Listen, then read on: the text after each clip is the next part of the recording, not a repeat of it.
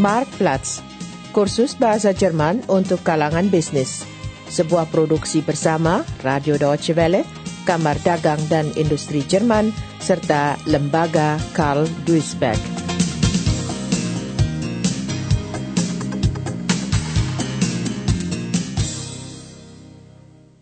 Episode 21 Restrukturisasi di kawasan Ruhr Tief im Westen, wo die Sonne verstaubt, ist es besser, viel besser als man glaubt. Tief im Westen, tief im Westen.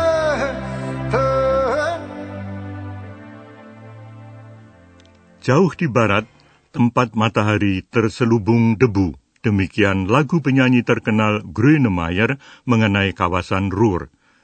Selama puluhan tahun kawasan ini memang menjadi simbol industri berat Jerman.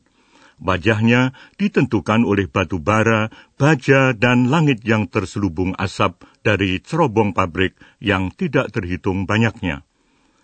Pada malam hari, Selepas giliran kerja, para buruh biasa berkumpul di kedai minum kecil yang penuh asap rokok untuk minum bir, bermain kartu, dan mengobrol. Alfred dan Manne, dua buruh pabrik baja, sekali seminggu bertemu di kedai minum untuk bermain bowling. Hari ini, Alfred terlambat, tampangnya muram. Kelihatannya gawat.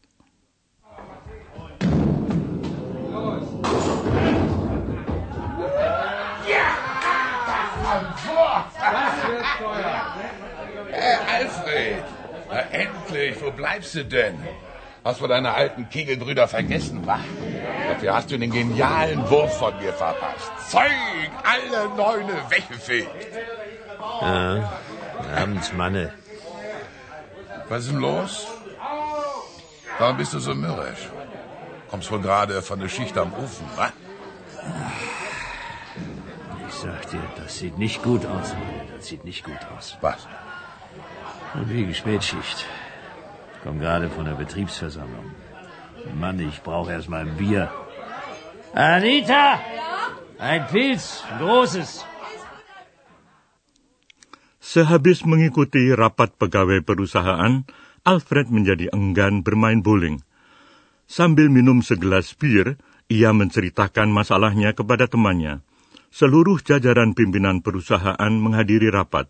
Mereka berbicara mengenai situasi pasar baja, mengenai kesulitan dalam penjualan dan harga di pasar global. Pendek kata, baja Jerman terlalu mahal, dan itu berarti bisnis lesu, pesanan berkurang, dan para buruh tidak memperoleh tunjangan Natal. Also, was ist Sache? Sag ich doch. Es war Betriebsversammlung bei uns im Stahlwerk. Die hatten die ganze Geschäftsführung aufgefahren. Sieht wohl nicht so gut aus auf dem Stahlmarkt.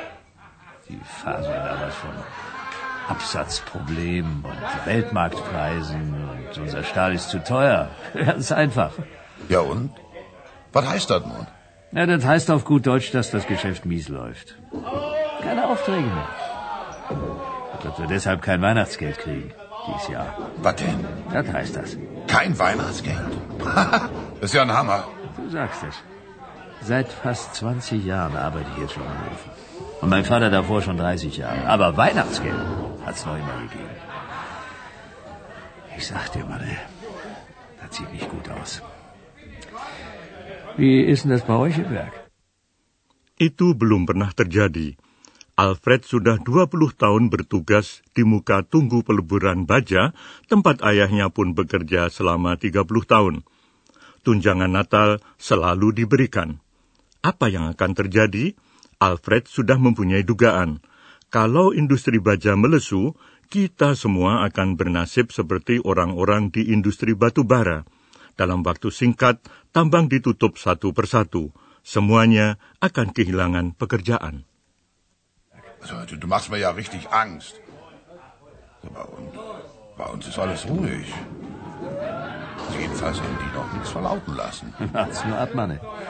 Wenn das mit der Stahlflaute stimmt, dann merkt ihr das auch in eurem Werk. Wenn das mal nicht so wird wie bei der Kohle. Weißt du noch, ruckzuck haben die eine Zeche nach der anderen hier dicht gemacht. Alle arbeitslos. Dann geh, Alfred. Danke, Herr Mieter. Ist ein Schatz. Also jetzt mal mal nicht gleich einen Teufel an der Wand. Komm, trink erst mal einen und mach einen Wurf. Geht's dir besser? Kawasan Ruhr menyimpan salah satu cadangan batu bara terbesar di dunia. Permintaan akan batu bara meningkat di abad ke-19 bertepatan dengan permulaan industrialisasi. Seiring dengan industri batu bara, besi, dan baja, industri kimia batu bara pun mulai tumbuh. Pembangkit tenaga listrik dibangun, raksasa industri seperti Krupp, Hirsch, dan Thyssen bermunculan, diikuti bermacam-macam cabang industri hulu dan hilir. Sebelum Perang Dunia Pertama, setengah dari para pekerja di kawasan Ruhr bekerja di sektor batu bara, besi, dan baja. Pertambangan batu bara dan produksi baja tumbuh dua kali lipat setiap 10 tahun. Pada tahun 30-an, industri besi dan baja mulai melampaui batu bara. Sehabis Perang Dunia Kedua, dalam masa rekonstruksi perekonomian, industri batu bara, besi, dan baja kembali mengalami pertumbuhan. Puncak kejayaan ekonomi kawasan Ruhr tercapai pada tahun 1957. Tetapi kemudian krisis menghadang. Pekerja baja Alfred kembali terlambat. Kali ini pun ia enggan bermain bowling. Di tempat kerjanya, 6.000 orang terpaksa diberhentikan. Hey, Alfred, du bist ja schon wieder zu spät. Komm rüber. Ich hab dir noch einen Platz freigehalten. Tag, Manne.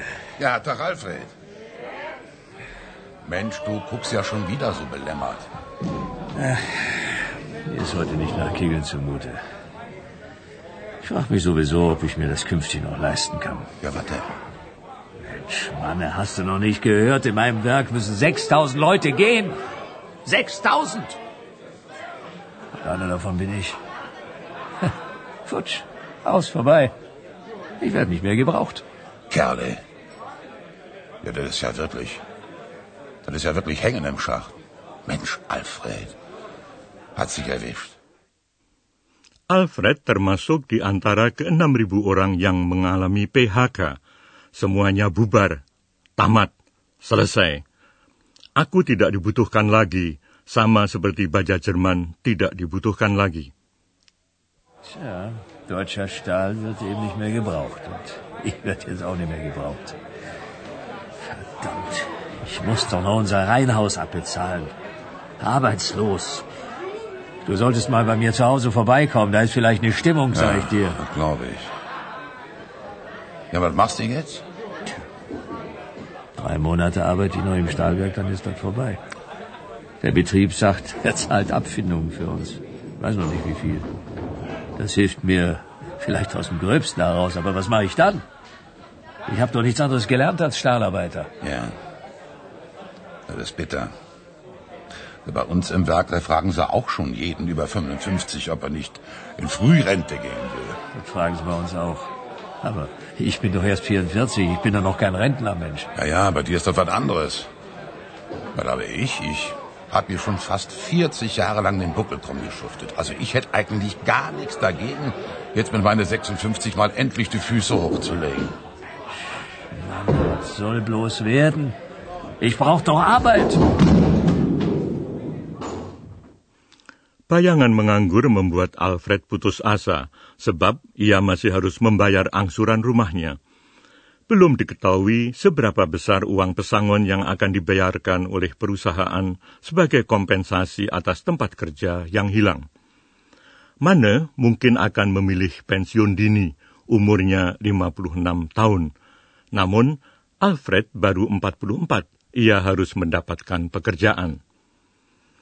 Krisis besar pertama di kawasan Ruhr dimulai pada tahun 1958. Minyak bumi merupakan sumber energi yang lebih murah sehingga permintaan akan batu bara menurun. Dalam kurun waktu 10 tahun antara 1960 dan 1970, hampir 200 ribu tempat kerja lenyap di sektor pertambangan batu bara. Kemudian giliran sektor baja. Di sini krisis dimulai pada tahun 1974-75 akibat menajamnya persaingan di pasar internasional. Sampai tahun 1990, sektor produksi besi dan baja kehilangan hampir setengah dari jumlah tempat kerja semula. Kawasan Ruhr yang makmur berubah menjadi salah satu kawasan paling miskin dengan angka pengangguran tinggi. Krisis industri pertambangan dan baja diikuti krisis struktural yang menimpa seluruh kawasan. Bagaimana hal itu sampai terjadi dijelaskan oleh Kaca Brickau, ahli pengembangan wilayah. Also begonnen hat eigentlich das ganze Problem der Region damit, dass das Ruhrgebiet in den ja, 50er, 60er Jahren geprägt war durch die Montanstruktur. In den Anfängen der 60er Jahre begann die Bergbaukrise. Da brachen die Arbeitsplätze im Bergbau weg und ähm, Probleme hat das im Ruhrgebiet dahingehend noch nicht so viel verursacht, da die frei gewordenen Bergarbeiter zum Teil ähm, neue Arbeit im Stahlsektor fanden. Begonnen hat die Krise deshalb dann erst in den 70er Jahren, als dann auch das letzte Standbein im Ruhrgebiet wegbrach, nämlich die, der Stahlsektor. Penyebab krisis di kawasan tersebut adalah monostruktur. Artinya, pengembangan industri ke satu arah saja. Sebagian besar tempat kerja terdapat di sektor pertambangan dan baja, serta di berbagai cabang industri hulu dan hilir. Ja, Monostruktur hieß eben, dass das Ruhrgebiet in erster Linie oder die Arbeitsplätze des Ruhrgebietes in erster Linie im Bergbau und im Stahlsektor beziehungsweise in vor- und nachgelagerten Produktionszweigen waren. Und ähm, das Ruhrgebiet auch ganz extrem durch einige wenige große Unternehmen geprägt war. Perusahaan-perusahaan di industri hulu dan hilir berproduksi untuk perusahaan-perusahaan besar di industri batu bara dan baja untuk memenuhi pesanan. Ketika arus pesanan terhenti, pemasok-pemasok kecil ini turut mengalami tingkat pengangguran tinggi. Durch eben das Wegbrechen des Bergbaus erst, dann des Stahlbereichs, entstand massive Arbeitslosigkeit, da eben auch die gesamte vor- und nachgelagerte Industrie Probleme bekam und im Prinzip nichts anderes vorhanden war. Tidak ada tempat beralih. Kawasan Ruhr terlalu lama mengandalkan batu bara dan baja tanpa berupaya mengembangkan cabang-cabang industri lain. Banyak buruh tambang dan buruh industri baja yang tidak dibutuhkan lagi tidak dapat memperoleh pekerjaan baru. Karena itulah disusun program pengalihan tenaga kerja para buruh setengah baya menjalani pensiun dini, yang lain menerima uang pesangon dan dengan sukarela pindah ke cabang industri lain. Banyak yang mencoba berwirausaha tetapi gagal lalu menganggur. Namun, pemutusan hubungan kerja secara langsung dapat dihindari. Demikian ditegaskan Gerhard Bosch, ahli pasar tenaga kerja. Der Bergbau hat sehr viele Ältere vorzeitig in den Ruhestand geschickt. Äh, die ähm, Leute bekamen eine Aufstockung zum Arbeitslosengeld, waren gut abgesichert und sind früher in Rente gegangen. Äh, und andere äh, Bergleute haben Abfindungen erhalten und sind freiwillig gegangen mit diesen Abfindungen und dann in andere Branchen gegangen. Der eine oder andere ist dort natürlich gescheitert und dann erst arbeitslos geworden. Es hat aber keine direkten Entlassungen gegeben. Sejak akhir tahun 60-an, pelatihan alih profesi memegang peran penting dalam upaya memerangi pengangguran. Sebelumnya, tidak seorang pun memikirkan pelatihan alih profesi karena semua orang mendapatkan tempat kerja di Jerman. Kemudian, keadaan semakin sulit dan pekerjaan hanya tersedia bagi orang dengan bekal pendidikan yang memadai. Die Umschulung spielte eine große Rolle, und zwar ab Ende der 60er Jahre. Bis dahin hat man an Umschulung eigentlich nicht gedacht. Wer, es war, gab in Deutschland Vollbeschäftigung. Wer einen Arbeitsplatz suchte, fand einen Arbeitsplatz. Aber dann zeigte sich, es wurde schwieriger auf dem Arbeitsmarkt. Und eigentlich nur wer eine gute Ausbildung hatte, äh, konnte einen äh, neuen Arbeitsplatz finden. Gerhard Bosch mengenang bagaimana para buruh ahli dari industri batu bara dan baja di kawasan Ruhr harus mengikuti pendidikan alih profesi untuk menjadi tukang ahli di bidang listrik, pemasangan batu, dan berkebun.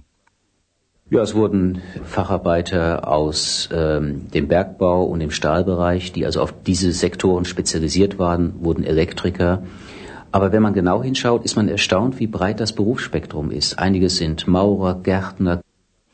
Mana semakin jarang bertemu Alfred di lintasan bowling. Alfred tidak punya waktu. Ia sedang menempuh pendidikan ahli listrik. Setelah kehilangan tempat kerja, ia mengunjungi Biro Tenaga Kerja dan berbicara dengan seorang penyuluh. Orang itu mempelajari kemampuan Alfred dan mengusulkan pendidikan alih profesi. Ja, was machst du denn jetzt? Ja, war beim Arbeitsamt.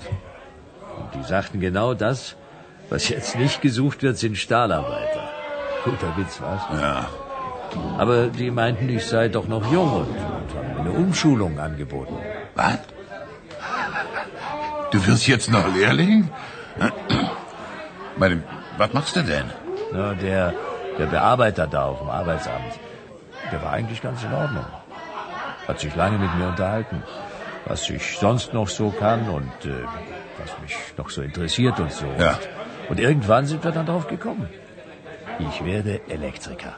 Ach, Ja, hab ja schon die ganze Elektrik bei uns zu Hause selbst gelegt. Das hat mir mein Schwiegervater gezeigt, der ist ja Meister. Ja, das hat mir Spaß gemacht.